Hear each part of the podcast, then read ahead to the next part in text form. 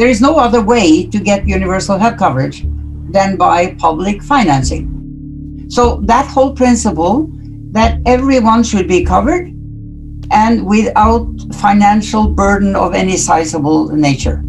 This is the principle of universal health coverage. In this case, for instance, with COVID, none is safe before everyone is safe, which illustrates that we have to spread the knowledge. Otherwise, we cannot overcome the crisis. We don't have a proper, holistic public health system. It is being talked about now more than ever. We intend to do it. We're coping with COVID, but we need to move forward. You need the public financing in order to move forward. And that's why health ministers, even in African countries, have committed to targets of public financing. They just haven't met them. We need to recognize that there just needs to be more encouragement and support for the economic and political importance of strengthening health systems, not just the health support. You're listening to a special series of the Finding Humanity podcast with the Elders, a group of leaders brought together by Nelson Mandela in 2007.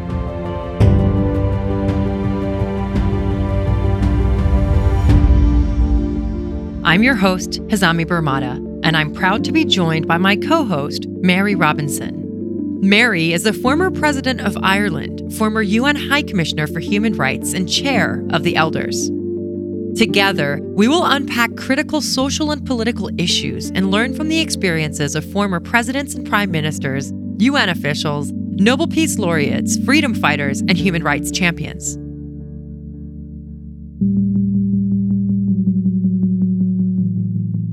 COVID 19 has exposed the acute vulnerabilities of our deeply interconnected and globalized world. No country, regardless of its size, wealth, or technological sophistication can tackle this crisis alone. As we all remain vulnerable to this deadly virus, we've dedicated this episode to discuss the more effective and equitable health systems that we need in response to COVID and future pandemics. We'll first look at the role of universal health coverage and how it can play a critical role in tackling future threats. Then, we'll put a lens on how our leaders are navigating the COVID 19 vaccine rollout and how they can do it better. For vulnerable communities, including those caught up in conflict, we'll also discuss what better health systems require and how can we get there. To explore these topics, Mary and I are joined by her fellow elder, Dr. Gro Harlem Brundtland. Dr. Brundtland was the first female prime minister of Norway and was former director general of the World Health Organization. She now co chairs the Global Preparedness Monitoring Board, in September 2019, she addressed a United Nations leaders event, urging leaders to build resilience to epidemics by investing into health systems and providing sufficient public funds to ensure universal health coverage. She cautioned, quote, "This becomes a question of not if, but when a deadly outbreak will emerge and threaten to become a global pandemic." End quote. To kick us off, Let's talk about what universal health coverage is and why it's critical. The UK became, after the Second World War, an example by making national health insurance something that was available to every British citizen. And Norway, for instance, and many others across Europe started the same principle very shortly thereafter.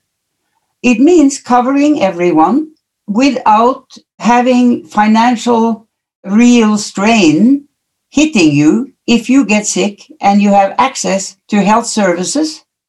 You should not have major economic problems, irrespective of whether you are poor or middle income or whatever. So, that whole principle that everyone should be covered and without financial burden of any sizable nature. This is the principle of universal health coverage, which is also what in the Sustainable Development Goals all the nations have signed up to. It is maybe the most important part of the health goal itself within the Sustainable Development Goals. Just to build on what Gro was saying, you know, it's so clear, you know, you have the richest country the United States with such a deplorable health system because they expect it to be a free market. You know, the free market will solve this problem. It doesn't. You need the public financing.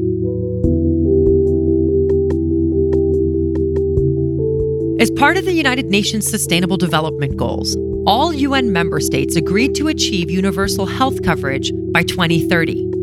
Universal health coverage is built on the foundations of equity and rights. Everyone must be covered with services allocated according to people's needs and the health system financed according to people's ability to pay.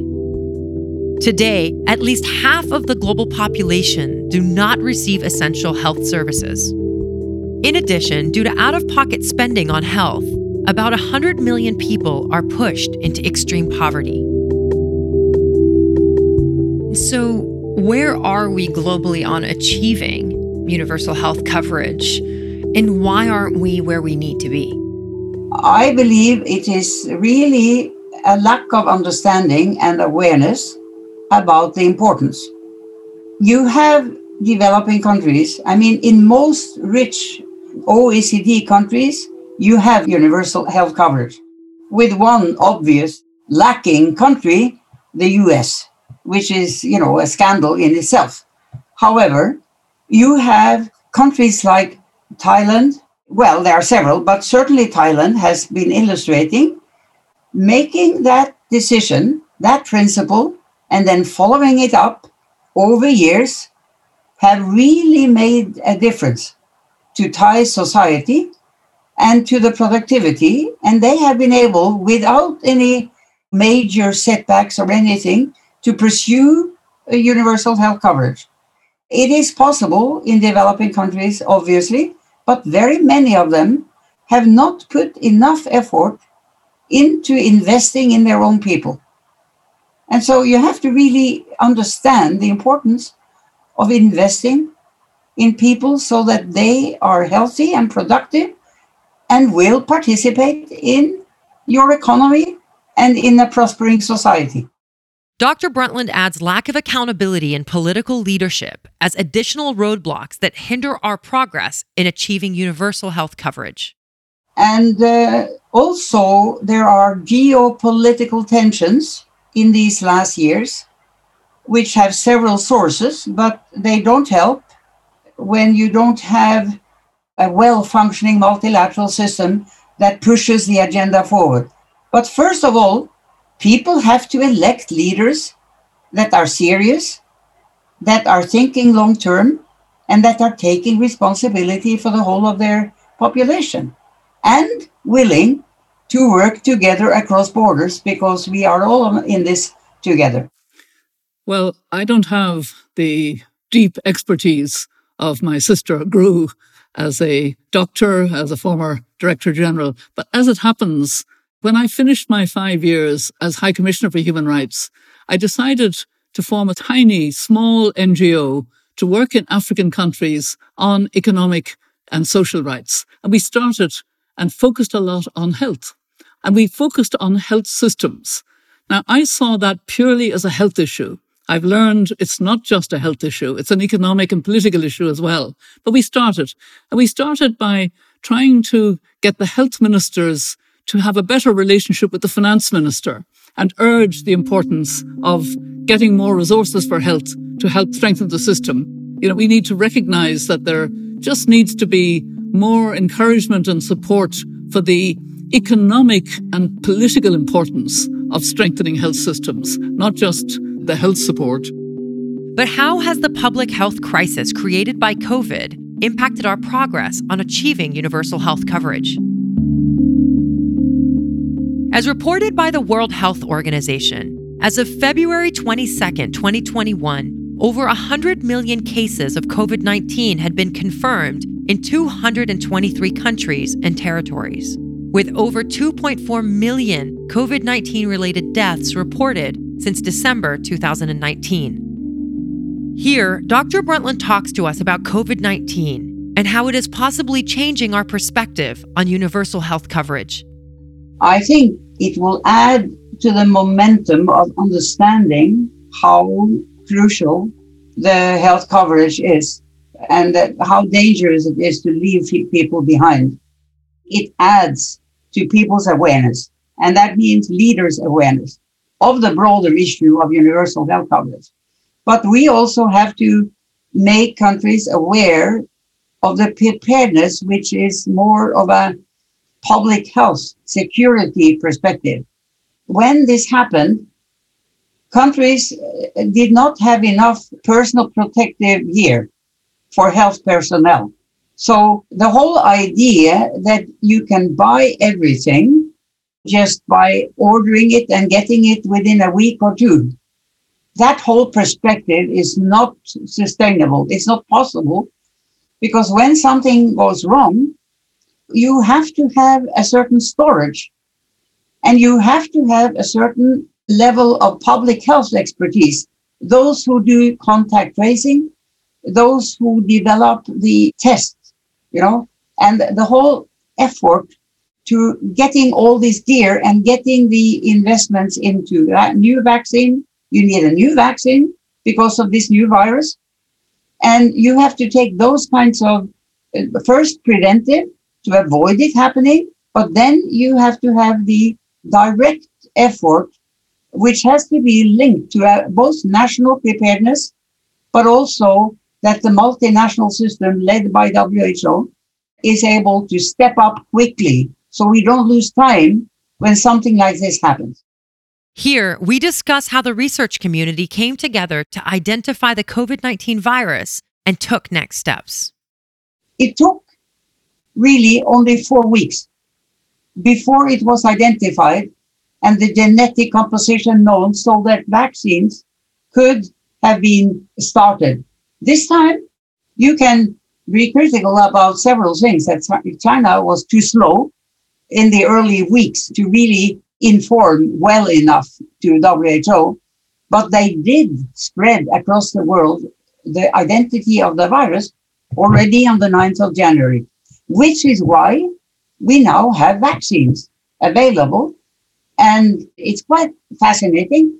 And it means that, yes, the world has also worked together, although it has been slow in financing a number of things, a real mm. effort have made us ready now to help give these vaccine possibilities also to developing countries as quickly as possible, although there is a lack of financing still in what is called COVAX. So we still have to do more. For context, COVAX is an international effort led by the World Health Organization to ensure equitable access to vaccines in developing countries. I absolutely agree that it has been extraordinary, the cooperation that has produced not one but several vaccines that seem to be working and are coming on stream. So let's thank the scientists and researchers for the wonderful work they did and the collaborations. But let's not be at all happy about the coordination nationally. There's a lot of vaccine nationalism, even in Europe, I'm sorry to say. You know, that needs to change. I think there's not a real sense of the reality that unless we get the equitable access quickly to developing countries, none of us will be secure. We're not going to solve the problem. Yes, it's really a challenge to all of us. And one important aspect of making it problematic for those who really want to be helpful to spread it as quickly as possible to developing countries is this problem of this deep freezing of some of these vaccines. But there are new ones now which are coming and which are now being certified, which don't need that very special kind of logistic. So happily, I think within weeks or months now, it will really start spreading more into developing countries already this spring. While initial phases of vaccine efforts are encouraging, COVID 19 has shown fragility in our global coordination efforts. The pandemic laid bare a systemic underinvestment in healthcare across the world, as Dr. Brundtland explains. After the SARS experience and then H1N1 flu, swine flu, and also Ebola, there is international health regulations, which are a commitment and an agreement across the world that WHO has developed And when you look at the commitments that they have made with regard to preparedness with regard to at both at community, national and international level, it has been shown that people have not invested sufficiently. But when the global monitoring board that I co-chair took our first efforts in March and took contact with the World Bank and the IMF, because of the lack of funding to deal with the economic and health consequences of what was already spreading across the world, it was very clear to us when the leaders of the two institutions explained to us they don't have a system that can quickly and effectively mobilize even the most important kind of resources going to deal with a crisis. We don't have the systems inside our existing institutions. Our multilateral system has to take seriously not only the sustainable development goals, which they should, but they also have to take serious the security aspect of a tragedy and a pandemic like this one that could appear or become worse. So we don't have those yet. And that brings me to another question. So, how has the shift towards health security happened at the expense of primary health care worsened things for people in vulnerable situations?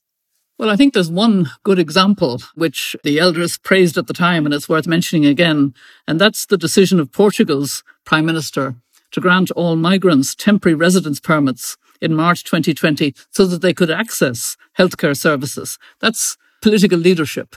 We need more examples of that leadership. And it is true that if we don't address those very vulnerable in large refugee camps or whatever, and they are a source of major infection, it will come back.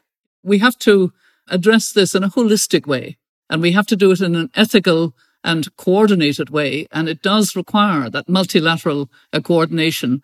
In many ways, you know, there has been a kind of debate, hasn't there, Gro, in the elders about strengthening the World Health Organization in some fashion. Would you speak to that at all? I mean, it needs to have the capacity to give strong leadership because of our vulnerability to future pandemics in particular. Absolutely. And so, you know, instead of pointing fingers at the World Health Organization in the middle of a crisis and pandemic like uh, Trump did, we really need to strengthen and support it because it's critical for all of us. And the reality is that countries have under-resourced an organization like the WHO. It has no higher budget than a middle-sized British hospital. And it's going to serve the whole of the world. So it is under-resourced. This is no way forward. We need really a strong World Health Organization representing all of us. And that is fully financed. So I, I think it illustrates how the kind of privatization thinking, I, I, you know, I think trying to limit public financing, trying to limit our multilateral system, which is a common public good, it has to be financed through our common resources. It's the same kind of privatization ideology that doesn't work in universal health coverage. It doesn't work with regard to having multilateralism effective.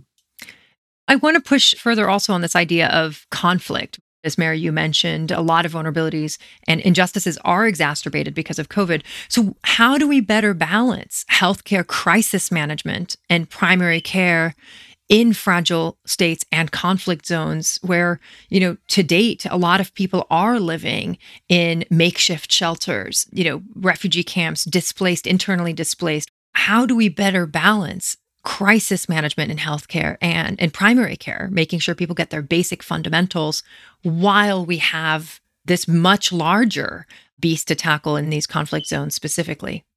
You are now asking the question as if the issue is inside some kind of health basket, should we be working on health security, preparedness, and trying to avoid this crisis continuing? Or a new crisis coming? Or should we put our emphasis on primary healthcare? No. These are all aspects of global health coverage and global health security. They are linked together. We are dependent on both. And we cannot start balancing inside a small health budget to deal with this. You know, this is a bigger societal issue, which really calls for a much broader effort and a much more broader accountability and responsibility across government sectors. This is not only affecting health, it's affecting the economy, trade, everything is affected by this crisis and by people who are suffering from crisis or conflict situations. I don't think we should try to take money from health security to give to primary health care. I, I, I, would protest if I were prime minister. I would look at other ministers, the finance and others, and say, we have as a collegium to find the resources to do both of these. I agree and support what Gro said about not either or, it's both. But I think we do need to address the particular further vulnerability when there's a COVID on top of all the other conflict issues for vulnerable populations. And we need much more effective coordination between international agencies, between national governments, humanitarian actors, donors, grassroots bottom up organizations. And we need to do it on the basis of thinking of inclusiveness and the dignity and rights of everyone. As global leaders, scientists, and experts have warned us, COVID 19 is not the last pandemic. In the next few decades, we will likely see other pandemics. To prepare better, scientists continue to study and develop ways to predict future outbreaks and how they will happen. At the kind of research front, people have ideas about how we can do more to follow the kind of relationships between animal societies and human societies where several of these pandemics have come from. So I'm sure that due to future research, more can be done to prevent and to earlier detect.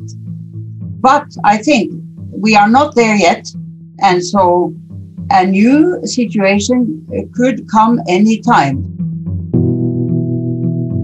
According to the World Health Organization, each year, approximately 1 billion cases and millions of deaths can be traced back to diseases originating from animal populations. Researchers have found more than 30 bacteria or viruses that are capable of infecting humans in the past three decades. And over three quarters of those bacteria and viruses are believed to have come from animal populations. You know, it could have been stopped in China if we had been better, all of us, better prepared. So there are things that can be done, but we are not out of risk and we have to all be working together to increase our preparedness in such a way that we can avoid it spreading and deal with it much more effectively than we have been able to this time. Well, I do agree with Gro that preparation and hopefully prevention are the best of all, you know, to avoid the kind of catastrophic impact that COVID is having all over the world and exacerbating all of these inequalities. So I think we need to sort of learn at every level. If presidents and prime ministers of countries and heads of key agencies, including financial agencies like the World Bank, IMF, etc., can all recognize how much the system failed this time. You know, it really has been devastating and has exacerbated all of these inequalities. So maybe a bit of humility, a bit of empathy, in trying to ensure that we do achieve the sustainable development goals. I like the language of moving forward with equality and justice, you know, moving forward, because I, I think we don't want to go back. We want to actually go forward to a better system for our world. I'll ask one final question to you, Dr. Brundtland, as we close. You mentioned something which I think is really critical. Healthcare is a much larger issue that impacts all sectors. So, based on your leadership experience with WHO, what type of leadership do you think we need in order to implement the strategies that both you and Mary have talked about in this episode? democracy is what we have and what we need to try to develop and protect. And it means that people basically are also responsible if they don't vote, if they don't participate in society, in their own local community, engage, if they don't look at what kind of leaders they want, and if they don't elect those leaders that have this kind of thinking and this kind of leadership policies, then we have trouble.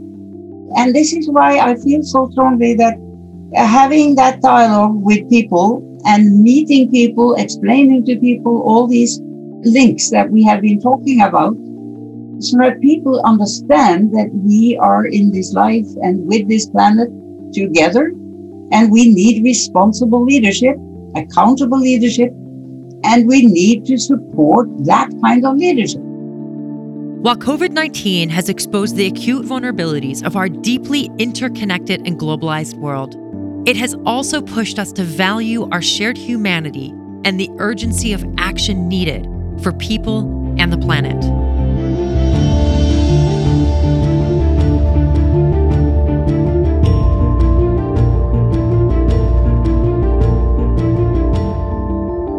I want to thank Mary Robinson and Dr. Gro Harlem Brundtland for joining me on this episode of our new Finding Humanity podcast special series with the elders.